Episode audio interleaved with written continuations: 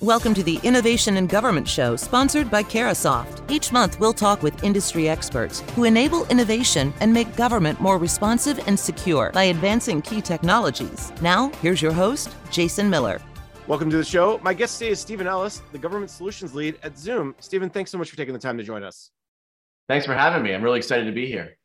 Let me set just a little bit of context for our discussion. Last November, the General Services Administration closed sales on several high value federal properties at the recommendation of the Public Reform, the Public Buildings Reform Board. This was a combination of land and office space that GSA believed were valuable, but were not needed anymore. The sales marked the first of several that the board estimates will bring in about $500 million in revenue over the next year. And this may just be the beginning as agencies reconsider what returning to the office looks like as we learn to live in the pandemic's ebbs and flows. The Office of Personnel Management told agencies in new guidance late last year to assist agencies in updating their current telework and remote work policies, especially as OPM and agencies further define a broad vision of for the future of work. OPM told agencies they should strive to fully integrate telework into their culture, providing all employees the opportunity to telework at least occasionally. Over the course of the next year, more agencies will need to make a host of decisions about the future of work, both from an operational perspective, like whether or not they need to reduce office space, and from a managerial perspective, like how they create an inclusive and collaborative environment. So, for suggestions about how they could make that all work together, we're going to turn back to Stephen Ellis, the government solutions lead at Zoom. Workforce transformation, we're going through it. It's a constant change, it feels like, but there's this idea of, of how to bring together the people, the process, and technology. Over the last two years, what are you seeing from some of your government clients? What's kind of some of those trends around this idea of workforce transformation? Yeah, thank you, Jason. And a great question. Obviously, we've seen a tremendous change in the last couple of years, and and we had maybe that week or that day where we went from everyone being mostly in our offices with uh, remote work, or some people call it telework, being uh, an, an exception or a one day in some amount of weeks or month, to being basically the way that many many people have worked and still do until this day. In terms of the the way that took place, we the uh, what we've noticed is the technology had to adapt to how people work, and that was a change in in uh, how uh, government agencies are organized and how government employees sort of do their day. And if we think about how that is and how that's impacted the IT process from sort of the dawn of the computer age, if if we go way back historically to uh, something certainly before my time, but punch cards, they had to hire people who knew how to use those tools. And the same thing with word processing when that started. And now with the cloud and, and bringing data, we've had to bring in experts who understood how to use specific systems so they could unlock the power of that broadly for the agency. What we saw in the, the last couple of years is sort of turning that on its head. We saw we need all of that technology to work in the service of how people work.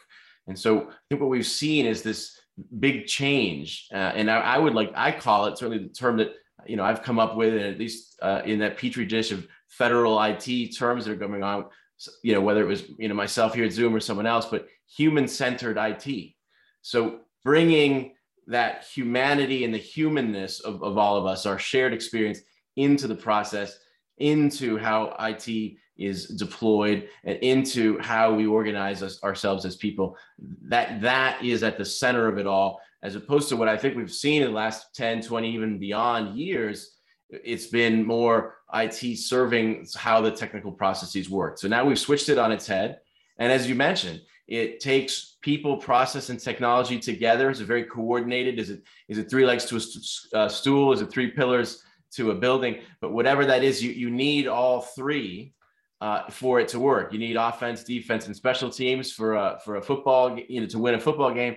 And and and when we're talking about the federal IT world, we need all three of those things. And you know, when it doesn't work, it's a it's a broken process, and we can see it right away. I was with my my young son; he's two. We were walking down the street, and uh, and around the corner, we, they were putting new asphalt on a road, and and we had a chance to see them set up, and and and, and the workmen there. Uh, it was really really exciting for my two year old to see all this equipment it was all brand new. We had a chance to even chat with some of the, the folks who were working. They showed us the truck and got get some pictures. You know, these were tier one, you know, road crew. They were at the top of their game, amazing. They had brand new equipment. So technology, the people in technology was perfect. And and and the experience that they had in putting that beautiful road was was wonderful. But what happened three weeks later is that uh, the phone company came in, put a ripped up a big chunk of that to do whatever they had to do, and uh, and then they just banged some asphalt with the back of a shovel and put a you know an, a patch together. So that was a process that failed, and so the you had the great people, you had great technology, but the process failed, and the result is an eyesore in front of you know my friend's house. Um, so it, it, you know it really needs to work. And, and for people who think, well, that's a government thing, you know, it's it's it really is something that transcends. And we're having this conversation because we're trying to serve the mission of government. But I'll tell you, it's it's a lot of it's it's every industry is dealing with these types of things where maybe they have the people right, maybe they have the technology right, process is broken. I was talking to my sister-in-law the other day. Her her credit card was expiring. They sent her a new credit card. A month later, the bank changed its logo, so they sent a new credit card, and it didn't have that uh, the tap reader, and that was missing. So all of a sudden, they had to call up and get another. So three credit cards in the span of a month. Absolutely broken process. Uh, it's not just the federal government, but we all need to look at it. And as we're making these changes, as we're looking at human-centered IT, we have to make substantial changes to these processes because they were developed in a pre-pandemic world. They were developed when remote work was not the norm. It was an unusual thing.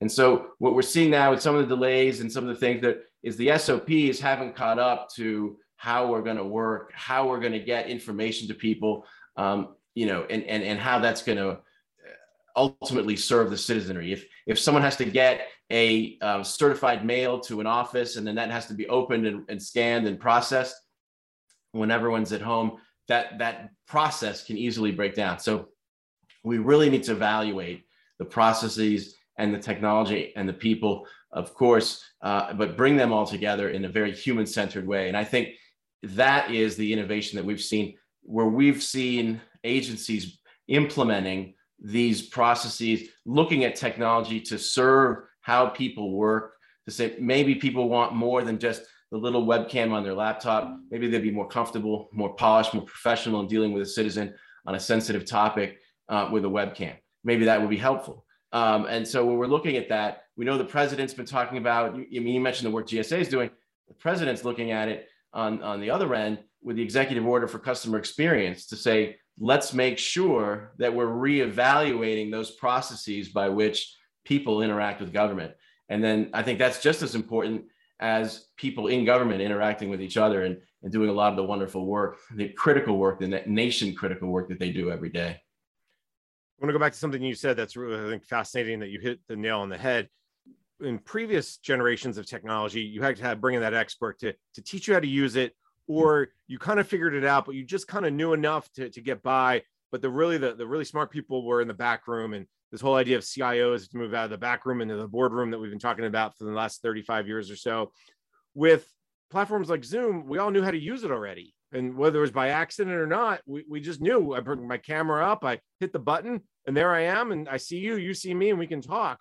Is that is that part of that process change that you kind of went through that that we saw, and that's why agencies are having to take a step back because now citizens don't have to show up at the social security office. They could just bring their laptop up and and and solve a problem. Or same thing with you know used to be the phone or, or the 1-800 number but now we have this other additional kind of uh, technology that we're all more used to. So agencies then have to mature their processes to take advantage of it. No absolutely. And i obviously am when we're talking about the federal workforce you're talking about a pretty wide range of generations and experiences. And when you're talking about the public that's served. You're talking about people from the day they're born to, I don't know, 110, 115. I mean, you're talking about an incredible spread of, of, of, of ages, experiences, backgrounds, not to mention different uh, abilities or accessibility challenges that people may have, and then languages. Um, there's a, a whole whole host of different reasons. And I think when we talk about the technology platforms, again, whether you're serving just the citizen who's engaging with government or a government uh, meeting, two, two folks within an agency or across agencies who are meeting, we need to have simple tools that don't require a help desk call every time to get something set up. I, I know from experience, you know, how many times to go into a conference room and to try to project something on the screen, there was a menu, there were 15 different buttons, and did you have the right adapter? And could these things, um, we, we had to accommodate ourselves to the process, or maybe there was something written on the wall with 15 different steps, or you had to call some expert to come in. Um, at Zoom, we, we hope we've we've developed solutions to help the conference room experience, to help the phone experience. Obviously, our meeting product, our webinar product. Um, but I think it's not just a Zoom question. I think industry in general, uh, and I would challenge government purchasers to say this new IT solution that I'm de- deploying in wh- whatever area that is, is it um, designed in a way that's very easy or intuitive to use? Are people comfortable? uh, in in how they're using it. And um, certainly, a lot of thought has gone in, in in terms of how how Zoom works and and how it can be used, and and and we continue to do that um, for the future and in our development. And I would imagine that that my colleagues across industry are, are trying to do the same thing. And so I, I would put I would say to anyone who's out there who's looking at making a federal purchase uh, of of some technology to make sure that it's it's intuitive and usable because otherwise that help desk burn when you have a remote workforce it, it's going to be increasingly difficult. The days of being able to walk up and get something figured out are are, uh, are sort of behind us in a way. So uh, you know jason ama- you know very astute question because that is going to be the the way forward the other piece of this is and i think this gets to the process change i want to make sure we touch upon in this first segment is around it's really changing the way federal agencies work together, both internally within the agency and across the government. Because well, I'm in one part of the world and you're in the other part of the world, but now we can have this communication, this collaboration in a much different way. Where before, let me get on an airplane, let me fly to DC or let me fly to some you know remote place in, National Park Service so the Forest Service can talk to you.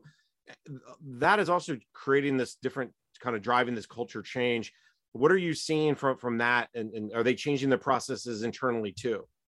you know, culture is so important. I, I, was watching a movie the other day, and it was sort of this over-the-top boss who was terrible. And you know, it, he at one point he he exclaimed so, something to the something like, you know, I, I pay you to come in here and sit at your desk from nine to five and do your work. And and and what sort of hit me about that is that that mindset is is is is really not the one that's going to be successful going forward. Um, there are a lot of folks, unfortunately, who, who do have that. But the idea is we need to be looking at what are the outputs that people have and then monitoring and ensuring and working with our workforce to make sure that those outputs happen. It's, it's not just being in a place and doing work, uh, you know, walking around the and you know and wasting time and around a water cooler or whatever. You can you can be unproductive in an office. So I think building that culture and empowering the outputs that have to happen that's the big shift and i think that's where we're going to see a lot of the work going forward um, and and i think it's so so important to have that i think when we also look at making these types of changes there's a lot of ways that as we re-envision a process we can uh, improve it and, and and building that culture uh, that's where i think the remote element can really help you know we've talked about a lot of different inclusion goals, accessibility goals. We talk about personalities and cultures. We want our federal culture to make sure that, for example, introverted people feel like they're valued and that they're not overwhelmed by, um, you know, information. We want to make sure that we're benefiting from a workforce that's maybe not exclusively within commuting distance to the capital beltway region uh, maybe there's uh, you know socioeconomically disadvantaged places in in the United States. Um, you know, I, I, was speaking recently with a federal uh, leader who said, "Why don't we go into places like um, you know rural Louisiana and hire folks there and who are just as uh, you have a lot of wisdom to bring into the federal mission?" That made a lot of sense to say, "Let's go to other areas where you know maybe we can get folks who who want that you know 20 year federal you know career that that sometimes in the DC area can be so hard to, to find. So I think there's a lot of that. And then accessibility. I, I had a wonderful conversation recently with a uh, handicapped, disabled person and a wheel, wheelchair bound individual. And he was talking about um, just really, really preferring remote work in many situations, especially on those snow days, because he would go in and come off uh, the metro and get would get salt all over his wheels, would go everywhere into his clothes, and and and now he doesn't have to deal with any of that. Uh, it was a huge, huge um, burden that was removed. And you know, when I think about it, th- those are the sorts of cultural elements that I think we can build. And the, the other area that we can use remote to build culture is maybe there's within an agency a group of people in one office who enjoy Korean food or have a ethnic heritage somewhere or you know are part of an employee resource group that is you know has some characteristics to it or affinities. Um, within an, in a physical area maybe there's only a small group of people that would be interested in something along that lines. But if you expand it to the, to the at the agency level different buildings different campuses different cities then you can really start to build uh, true community so i think when we look at culture there's a lot there that that remote experience can really do to improve. And then when we go back and we look at how is technology serving culture, the other, you know, the, what I would like to say there is how are we looking at um, making people feel valued when they're remote? Are they just uh, a voice on the other end of a conference call in a room, or or are they more present in a meeting? And I think those are the types of questions when we look at culture that we need to be, you know, developing for sure. And those also are the type of questions we'll try to answer in that next segment. So we're going to take a quick break. When we come back, we'll continue our conversation. You're listening to the discussion Innovation in Government, sponsored by Carahsoft on Federal News Network. Across the virtual halls of government, federal employees trust Zoom for government communications and collaboration and to engage with the public in serving their mission. Zoom for Government with ATOs across the federal spectrum is U.S. based, using the AWS GovCloud and two co located data centers. Zoom has authorizations and attestations with FedRAMP, DoD's impact level classification, FIPS 140 cryptography, and supports over 300 NIST controls. Learn more at carahsoft.com/zoom. Welcome back. You're listening to the discussion Innovation in Government, sponsored by Carahsoft on Federal News Network. I'm your host, Jason Miller.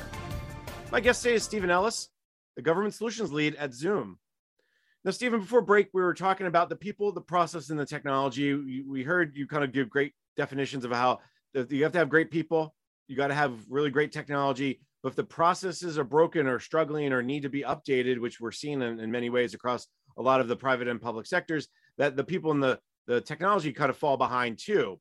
So what what can agencies do to begin that that process reengineering to upgrade the processes to meet the expectations of their customers, but as well as the technology of today?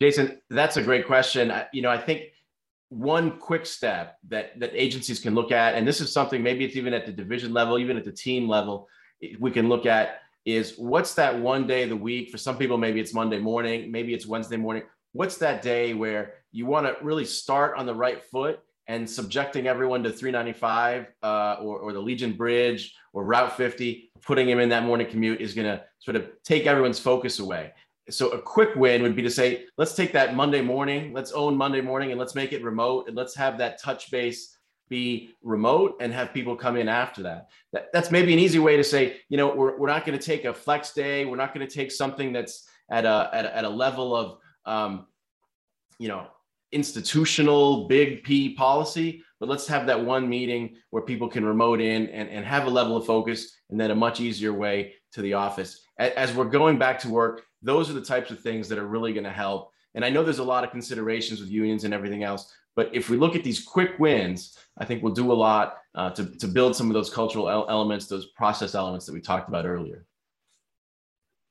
And sounds very simple, right? Uh, okay, which day do people want to? We have this. We have the kickoff meeting for the week. We're going to talk about what our goals are our objectives instead of folks coming in harried oh the traffic was a mess my kid had to go to school and i forgot about the lunch or whatever you're saying you're going to do it all from home you may come in later that day or you may not come in at all but at least that first meeting what you're saying is let's let's get make sure we're focused on that on that first big meeting of the week Absolutely. I, I think it, and again, some people look at it as Monday. Some people say, you know, the, the, you want to get that middle of the week and, and bring people back. I, I can see a lot of uh, justifications for obviously either vision, but I think it's very focused and it's, it's important to have it as to setting a tone to say, we are going to value people. And we're going to give people this high focused moment uh, and, and remote, uh, remote access might be a, a great way to do just that. I love that idea. You know, Federal News Network, we do everything almost remotely but uh, I have to say that uh, it's it's nice just to kind of pop up that laptop, get into my meeting, and then move on to my next thing. So I think that's a that's a great idea, one we're doing for sure. And, and the leader of that, I think, you know, that's got to come from two places. It's got to come from whoever that maybe executive is in the office, but it also should maybe come from the the human capital officer, the the CHCO, who can kind of make some of these suggestions to, to how to improve those business processes. And again, we're not talking about serving the citizen business processes, but those other things that can be done to make to to to address workforce, uh, if you will, happiness, because that's that's a key part of this. Absolutely. You know, Jason, when you started the conversation today, you made a great point.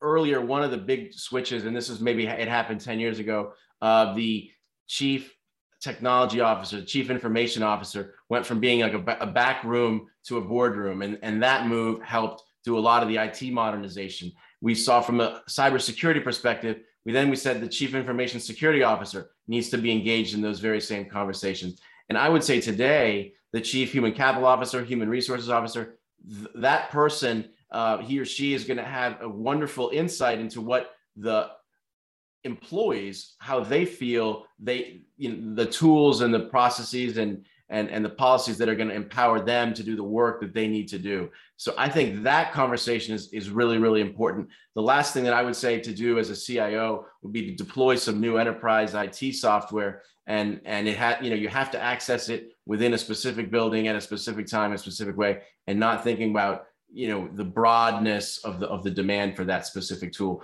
We talked earlier about difficulty supporting that uh, and and and having intuitive user face interfaces. I think these are the types of questions and these are the types of policies that human resources, human capital can surface and then drive across an agency. And I think that's going to bring us to the type of transformation that we really need to empower our workforce. And I think one of the things we can't overlook is that CXO community you mentioned CIO, we mentioned CHCOs. There's also a role for acquisition, a role for finance, all of those folks, and then the mission leaders have to come together. And, and those are also the people who are driving this return to work idea of, of how should what does the future of office look like? Are you starting to hear some of the agencies talk about how they think that their that their employees are going to work today, tomorrow, and five years from now? Yeah, absolutely. And I think we're seeing a lot more interaction and and sort of grassroots come you know bubbling up and saying no this is the way we need to do things um, you know we've seen it where there's a specific software there's a specific legacy provider that people uh, are required to use. And then people saying hey wait actually I, I would rather use or i feel it's you know i can do more and serve the mission better with this other tool. And and again without naming names but i increasingly am seeing that. And i'm increasingly i'm seeing cios saying you know what, I've done a survey and, and 80% of my employees want to use this other tool. So I understand we have an enterprise, you know, agreement, but I have to think about the, the way it, my workforce wants to work. So we are seeing a lot of that. We are seeing a lot of, you know, I mentioned earlier, the processes that were developed were done in a sort of pre-remote work era. And now we're, we're saying, well, how can we best engage? And just things like I mentioned before, the webcam, maybe having that polish and professionalism of a webcam can be important. It may seem like a, a superfluous or luxury item, but if you're having a high involvement or high, uh, highly emotional, sometimes even conversation with a constituent, uh, or you're providing service to a, disabled veteran, or you're doing something that you really want the polish of that inner, inter interface interaction to be, you know, very, very high. We're seeing the cultural changes, and, and this is coming where HR is in, informing um, the IT organization and saying we need these types of changes. So I think it's been a very good, you know, uh, coming together, and we definitely need to do a lot more of it. One of the things that you hear a lot about and I kind of made reference to in the beginning is about the, the change of the office space, what, what that's going to look like. And I think agencies are are starting to kind of okay, hoteling. Uh, do I, how do I, you know, make sure I get a desk on Thursdays when I'm there, but or every three weeks when I'm there uh, that starting to be the next conversation you're hearing agencies have is how much space do i really need and what do i do with my current space and how can i make sure that the, the folks who are there have space and the folks who come in less often have space. Where what's the future of that kind of how's that being pressed against the need for technologies like from zoom to say we got to make sure we're keeping people connected? Absolutely. And you know these are the types of questions that are important to have. They can be loaded questions. Someone might say, you know, I've been here for 25 years and I worked myself to that corner office with a view of Constitution Avenue. and and and now it's it's you know going away. I can imagine that being a very uh, disconcerting moment, so to say the least. So I think we need to look at the modernization in, in a very human way, but we also need to say, look, we have a fundamental need to reorganize the office in, in ways that are more collaborative.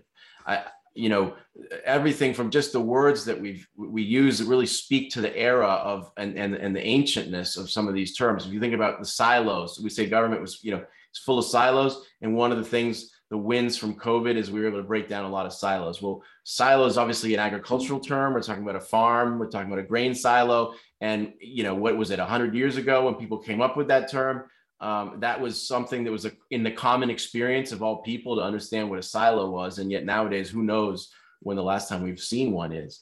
So that means we've had these silos for hundred years. And, and now we have an opportunity to break them down because it's just as easy to talk to someone in a different division, a different agency, uh, as it is to the, the person on your team.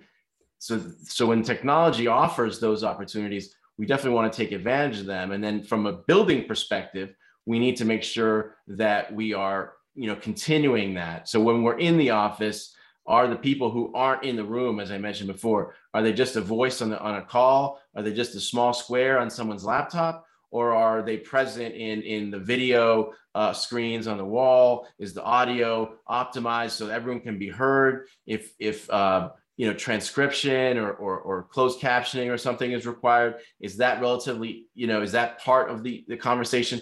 These are just small ways where we can really change how people work. Or when you go to a desk, is it intuitive to make sure that it's your line that rings and that you're plugged in and you're instantly on and all of your settings are there. So I think these are the types of questions that if we can do it right, we can make going into the office much more collaborative.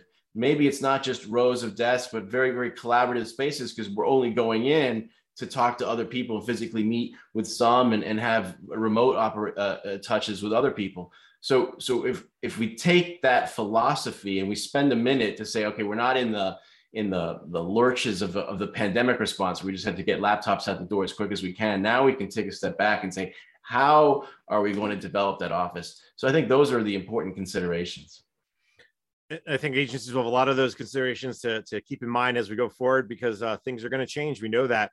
Unfortunately for us, Stephen, things have changed because we're out of time. so let me thank my guest. Stephen Ellis is the government solutions lead at Zoom. Always appreciate your time, Stephen. Thanks so much. Absolutely, Jason. True pleasure as always. Thanks for having me. I'm Jason Miller, and you've been listening to the discussion Innovation in Government, sponsored by Carahsoft on Federal News Network. For more on this discussion, visit federalnewsnetwork.com and search innovation.